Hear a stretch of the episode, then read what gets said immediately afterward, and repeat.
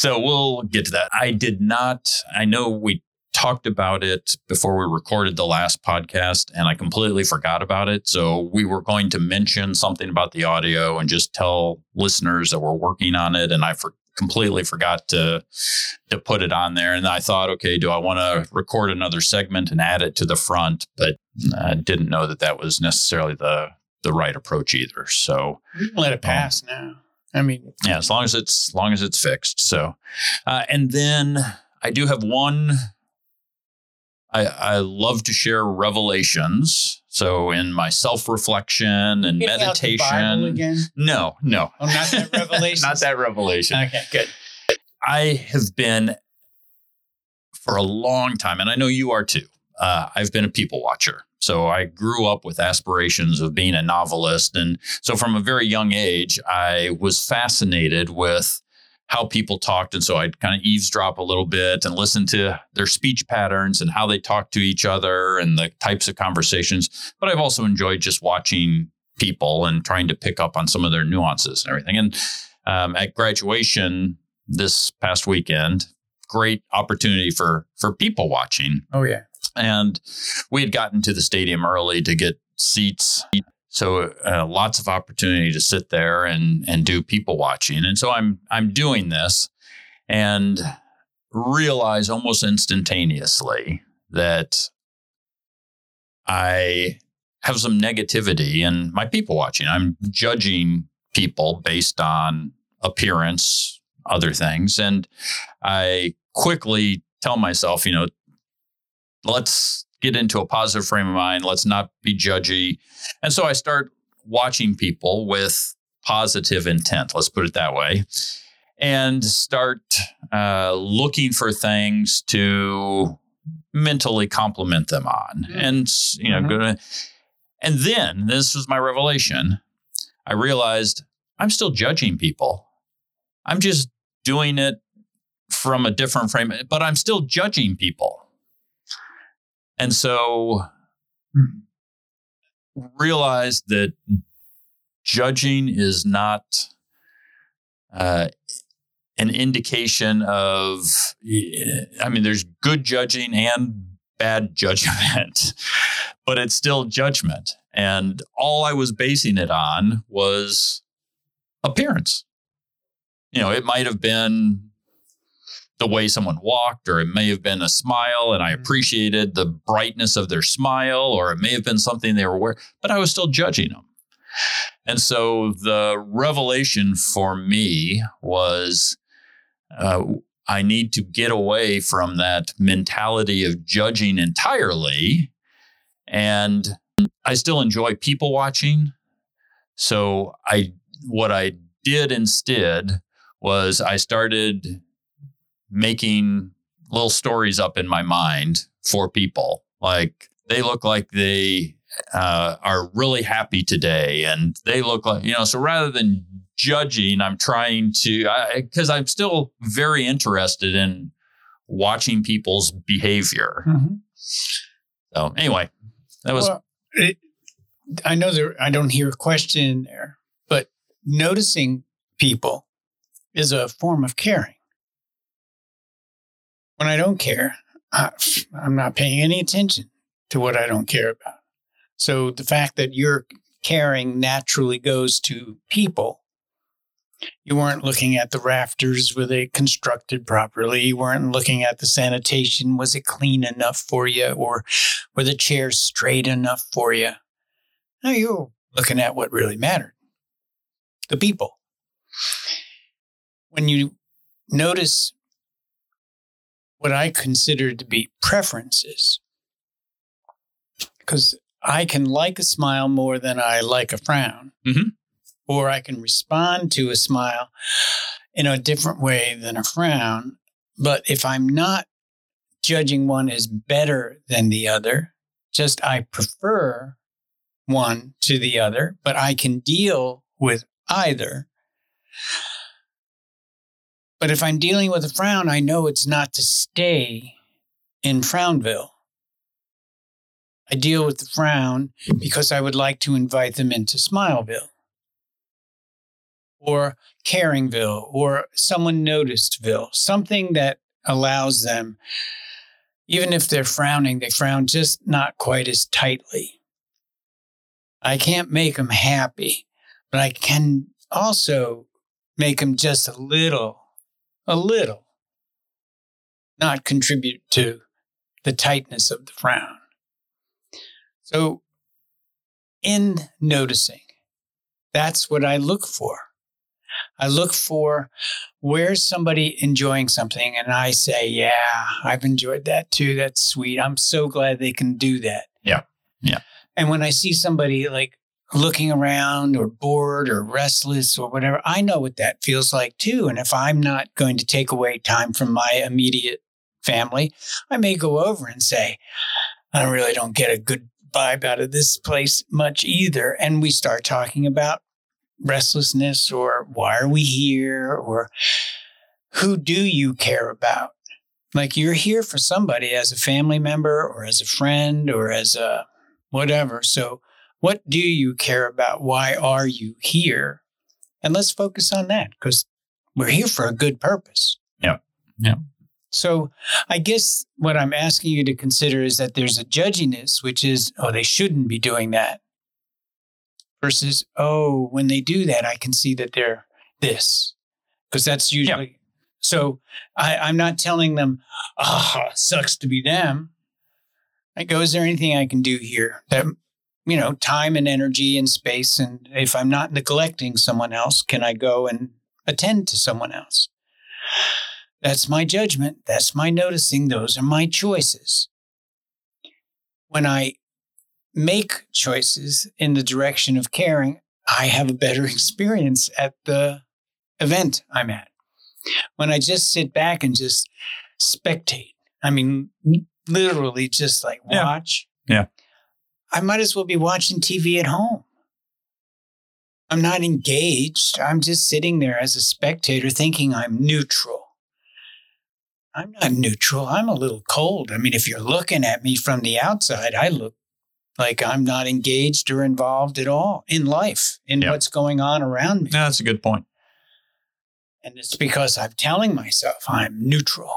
I'm the Switzerland of spectators here. I'm not going to take any mm-hmm. position on any issue.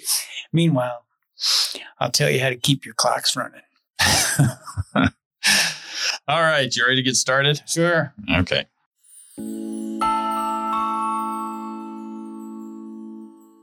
Hello, and welcome to the Thinking Knot podcast. Charlie, we have a fascinating topic to deal with today, and I don't want to make light of it. So I'll just ask you how you're feeling about today's topic of imposter syndrome. Now I feel like a poser. but you're not. I know you're not. All right. Well, you know, uh, throughout my career, I've coached and mentored a lot of people, and there were always those people who really could have done anything they wanted. They could have been the CEO if they wanted to be the the CEO, but they just couldn't seem to get out of their own way. And in looking back, I've realized that for most of those people, it wasn't a lack of intelligence or drive or work ethic because they were they were already successful. I mean, some of them were very successful salespeople. The problem was them sabotaging themselves not allowing themselves to be as successful as they could have been. And so I've been fascinated with the topic of imposter phenomenon or imposter, imposter syndrome or IS, whatever you want to call it, because I've seen how it is both caused by corporate culture as well as how it can affect corporate culture. And I'm eager to explore it with you and to uh, to find out your thoughts. Uh, it is a weighty topic and one that affects most of us at some point in our lives. Unfortunately, for some, it affects them over and over again. And I want to see if we can understand it a little bit better and give people a few ideas for how they can recognize it and begin to perhaps quiet that that inner critic. Sound good? Sure. All right. So listeners, if you're ready, then let's grab a cup of coffee and chat.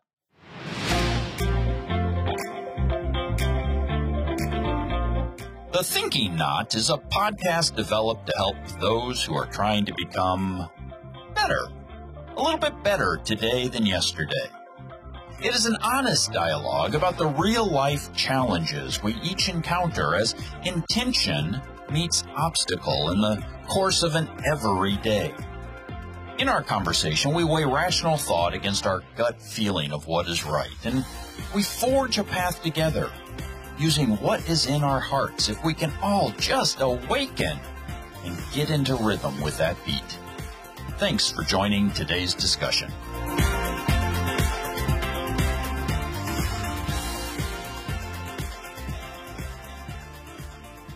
All right, Charlie, I know we've talked about imposter syndrome before on the podcast. Um, it was, I think, a segment on 10 random cards, one of our 10 random cards sessions. Mm-hmm, mm-hmm. Uh, so we've touched on it a little bit, but we said that we would come back to it. And so today is that day. We've also talked about it in some of our personal conversations.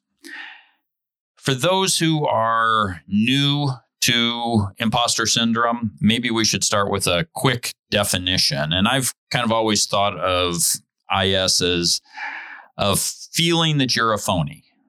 So that's part of it, that you don't deserve success, that you aren't bright or as good as people think you are, and that you don't necessarily fit whatever mold you think you need to fit. But there is a, a several clinical definitions, and so uh, I thought I would share one clinical point of view that some mental health professionals uh, have come up with, and that is uh, there are three characteristics that you need to exhibit. So you need all three of these to be kind of classified with imposter syndrome. And the first is uh, belief that you have fooled other people.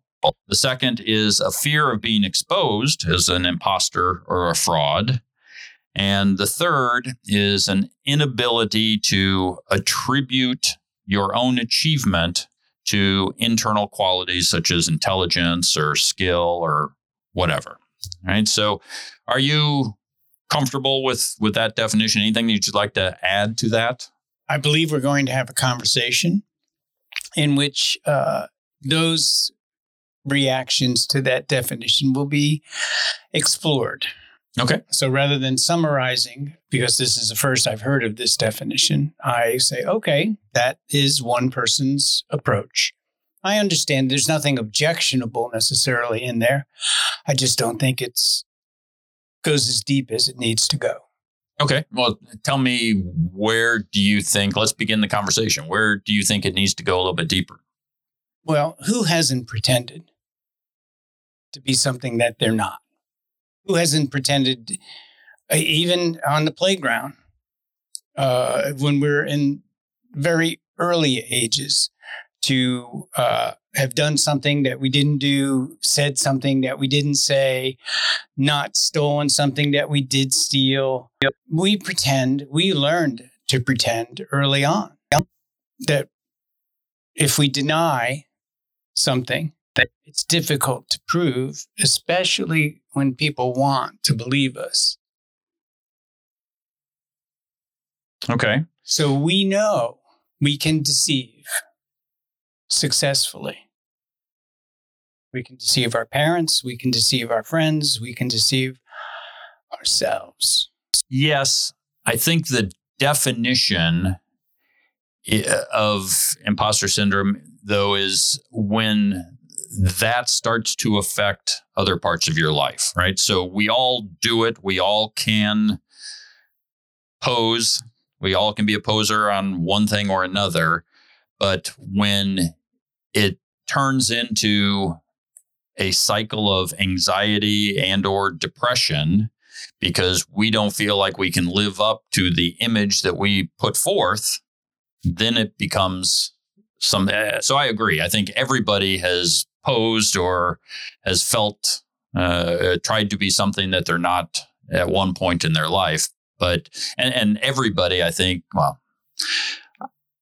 most everybody has felt that they are not as good as the, either the image they've projected or as other people think. They so I think everybody has had those feelings at one point or another. The difference is when it becomes a pattern and when that pattern starts holding you back. And I think that that's where uh, I would want you to uh, come to me uh, with me in the conversation. I meant uh, because you're addressing this at the level that it manifests itself in a career, in a corporate environment. Well, so that's the that's yes, yeah, so that's the way I started out with, but. I will tell you it manifests itself in families, it manifests itself in relationships. Right. So where did all of those begin? They didn't begin in the corporate environment. They began in the family environment which is where I tried to take you to begin with. Let's go back to where really where did we start to pretend? So this is this is my whole thing with imposter syndrome. It's I call it the chicken and the ego ego question. Hmm. You know, not the chicken and the egg, but uh, which came first, the imposter syndrome or uh, poor self image, uh, unhealthy ego? What do you think? I mean, uh, this isn't a trick question. What came first was the deceit. Before my self esteem was damaged by my deceit, I felt good about myself. Even if I made a mistake, I broke the lamp, I look at it and go, Yeah, I broke the lamp. What's mom or dad going to say? That's the first question. And if the question that the answer I give myself to that question is, all heck is going to break loose. I'm thinking, what are my options here? And very humanly and understandably, one of my options is I could blame somebody else. I could blame the dog. I could say I wasn't in the room. I was somewhere else. It wasn't me. It wasn't me. And I know it was and you who love me don't want to look at me and tell me I'm lying. Because if you do, everybody's hurt there. You, you, you're hurt because you think I'm lying to you. I'm hurt because I know I'm lying to you. So I have to double down and convince you how much I'm not lying to you. And the seeds of the imposter are planted because I'll get away with it or I'll be forgiven for it or I'll just say, I can't prove it, but please don't lie to me. And I'll go, I won't. But I know in my heart of hearts, I probably will again. And I set myself up for ruining my self esteem with my very first dishonesty. Well, I would. So you seem, and I know you're not doing this intentionally, but you seem to be putting the fault on the five year old versus the parents and uh, at the and I'm not suggesting that and you're not and and so I'm not taking it that way but what I'm pointing us towards is it's very natural for the child to want to do that mm-hmm. it's also very natural for the parent to be hurt and in that hurt reaction discipline the child in a way that is not conducive to learning. It's punishment as opposed to, well, let's just walk through this. Why were you afraid to tell me the truth? What have I done? If, as a parent, I have done something, if you just want to try it and see it, if you can get away with it, I'm going to tell you, you can fool me. I'm going to believe you. You can lie to me and I'm going to believe you. And it's going to kill you, not me. Because you're going to hate putting your head on the pillow knowing that you lied to me when I trusted you and I believed you. So I don't know. I don't care who knocked over the lamp. Lamp's broken. I'll fix it. I'm an adult. But if I make you as my child, whom I love and want to foster wellness in, if I make you feel like you can't tell me the truth because, because, because I have I have an egg and a chicken in there, and I think I'm acting out from the way I was treated when I was five. I believe that my parents did what they thought was best with me when they schwacked me. And so my initial reaction is to then schwack uh, mine because that's what that's what will teach you to respect property. That's what will teach you to be more careful. Accountability and Right. yeah. Right. But what it does actually is teaches me to be afraid of making a mistake. So, in those situations, my assumption is that the fears that the child is facing are fears of punishment, fears of love being taken away, that love is conditional and you have to, you know, Earn it. behave. Yes.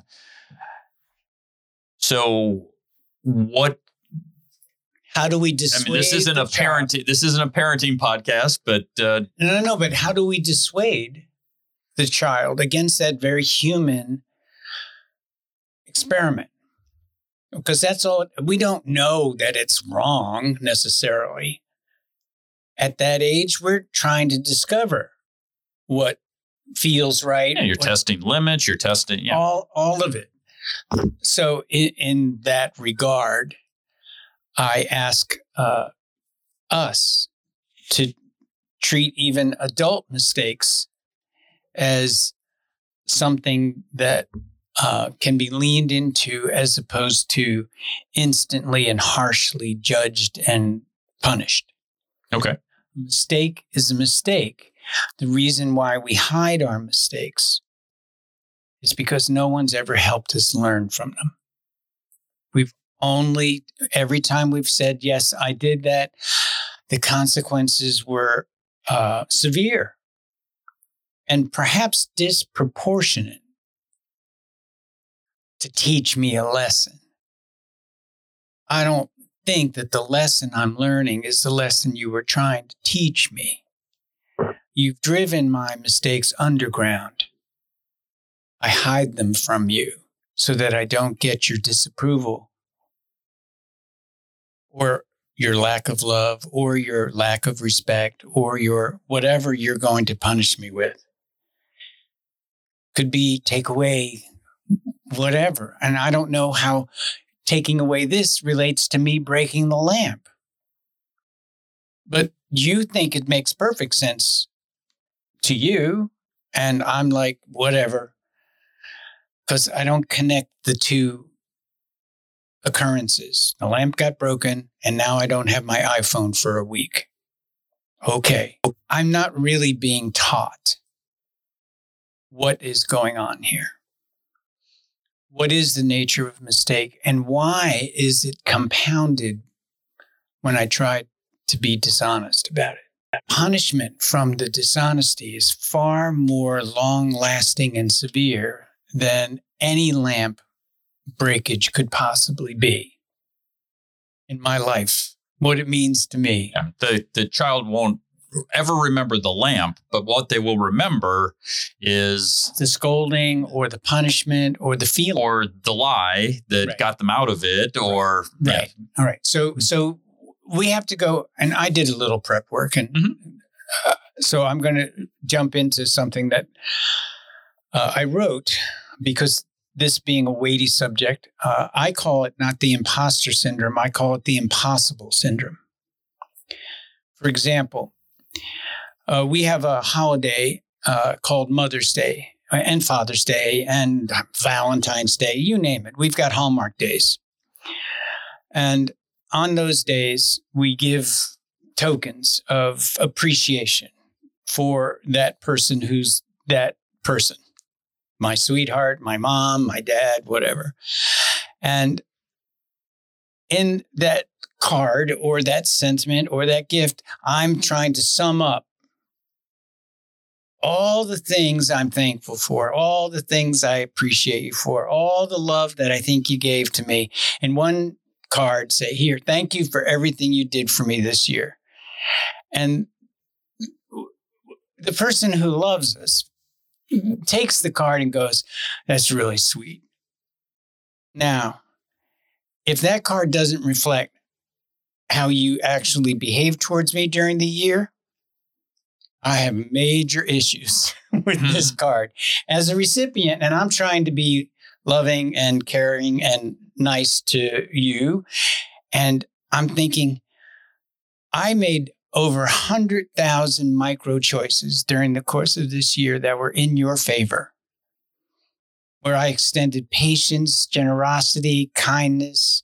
I tried again to understand you before I tried to get you to understand me. I did all the things that were loving, and you give me a card that tells me you check the box that you love me too. And I'm like, oh, I would much rather you turn to me in one of those micro moments and say, Hey, I appreciate what you just did for me there. You just had a moment of grace and love for me. Yeah. Yeah. If they, yeah, if they had that self awareness and, and Well, that is what we, as the adult who know what we're doing in loving this moment, express to them. Say, you know, there are other options here that I could have chosen. You have all these other options too. It's just not up to me to choose them.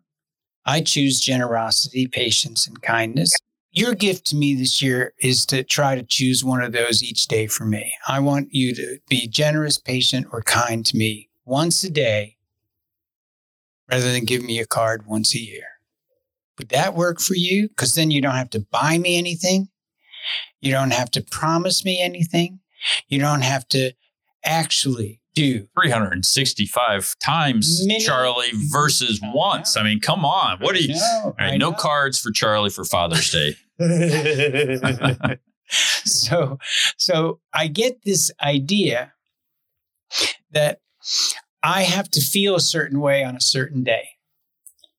On Mother's Day, Father's Day, and I have to feel a certain way. So I begin to think that if I don't feel that way on that day, something's wrong with me.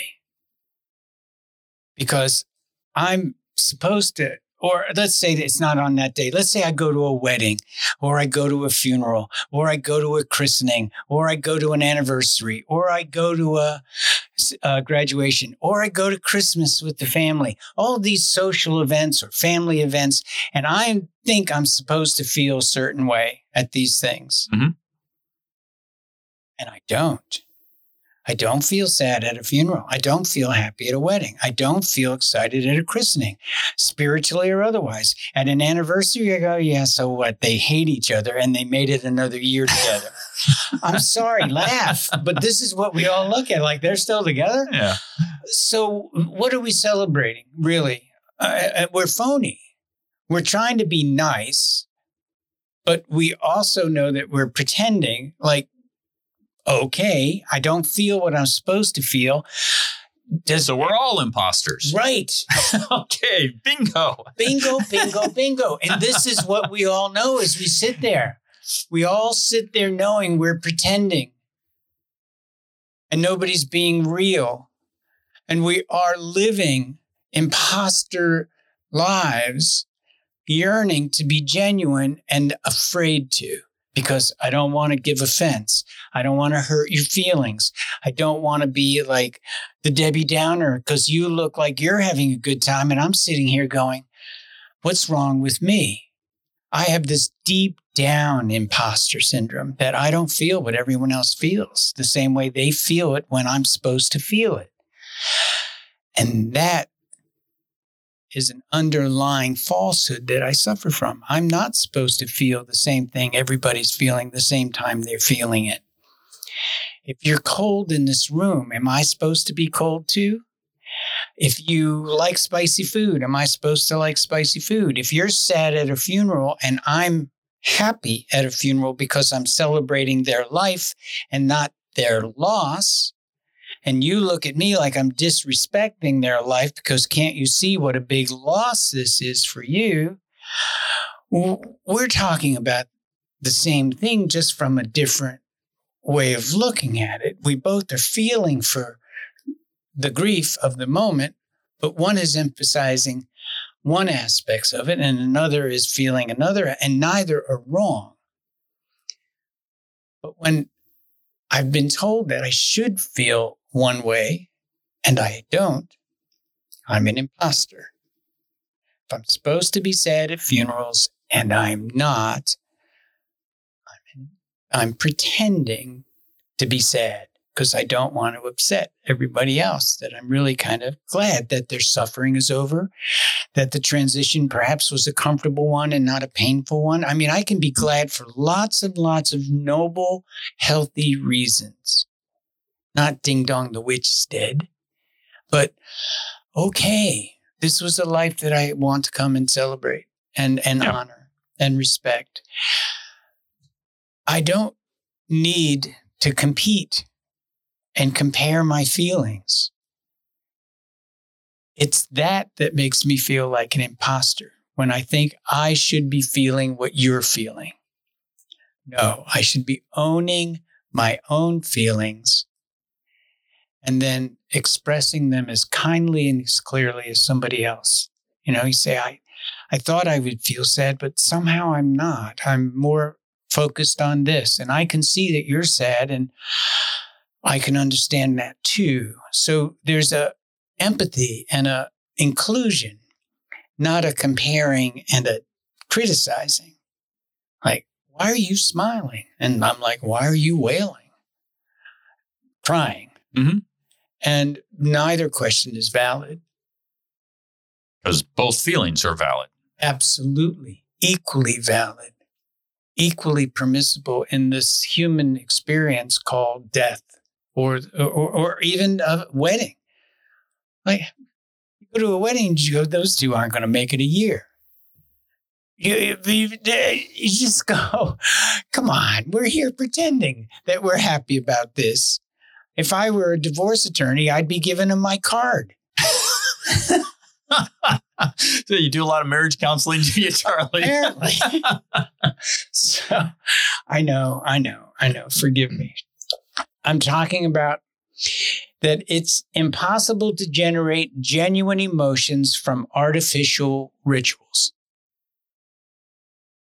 But the rituals. Uh, uh, I cannot generate genuine emotions from an artificial ritual.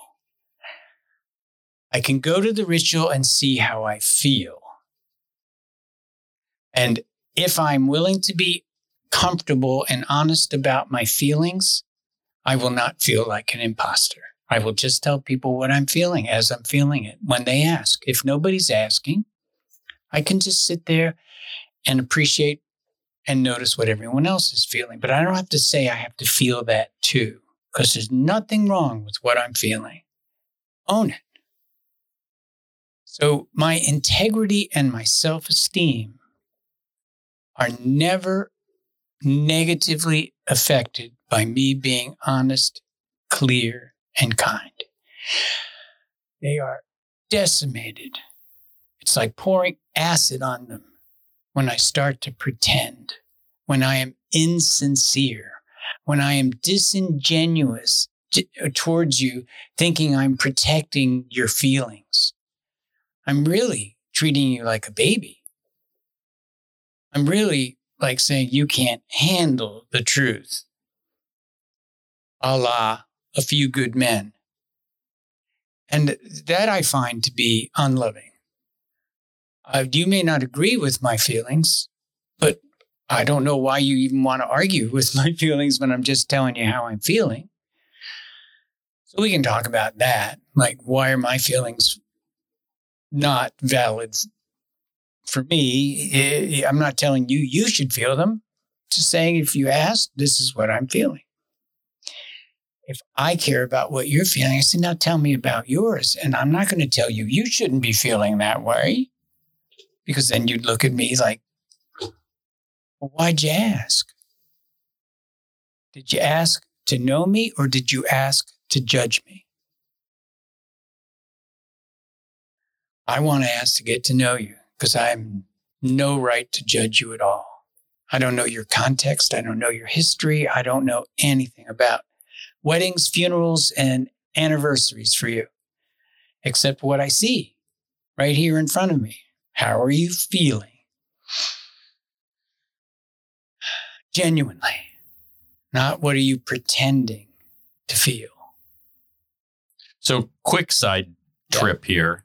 Yeah. Get away from our main topic for a second Yep. because many times I don't know that a funeral, perhaps not even a wedding, is the right place to ask people about their feelings.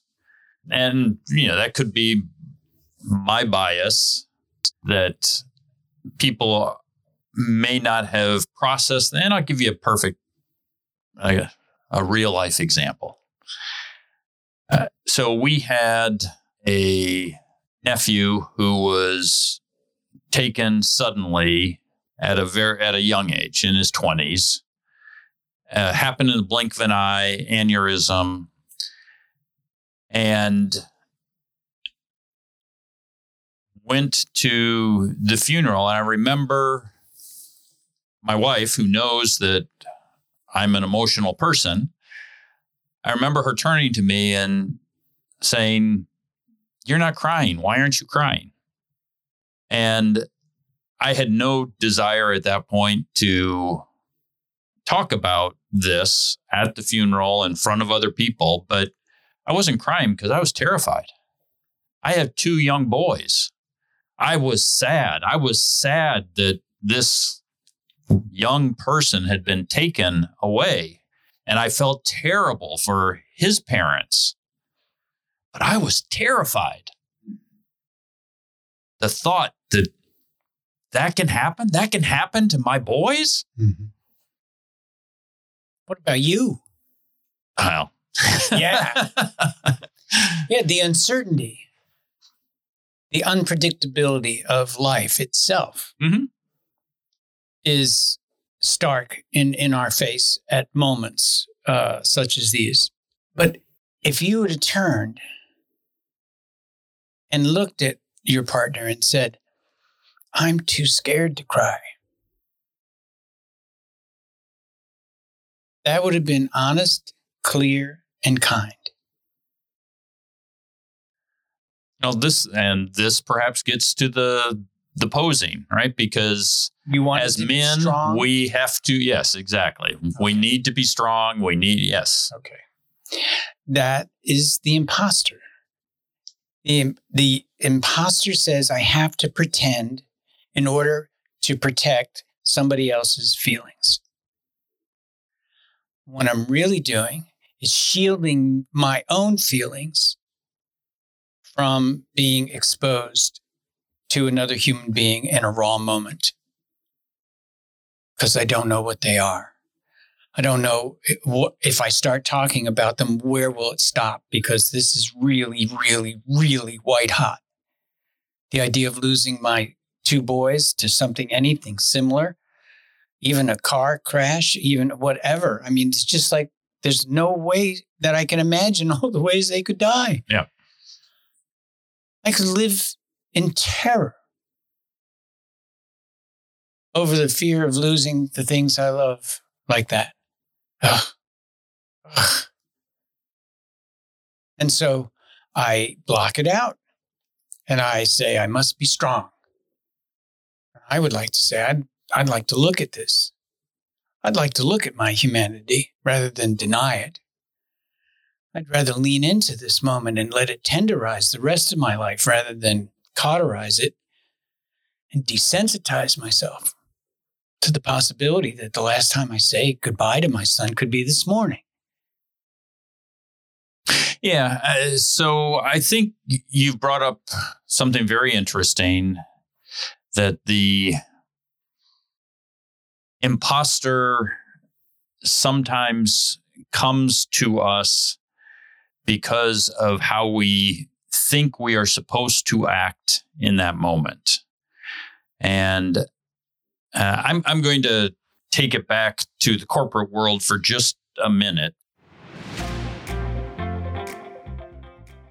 I apologize for interrupting the podcast, but this episode ended up running so long that we decided to turn it into a two parter.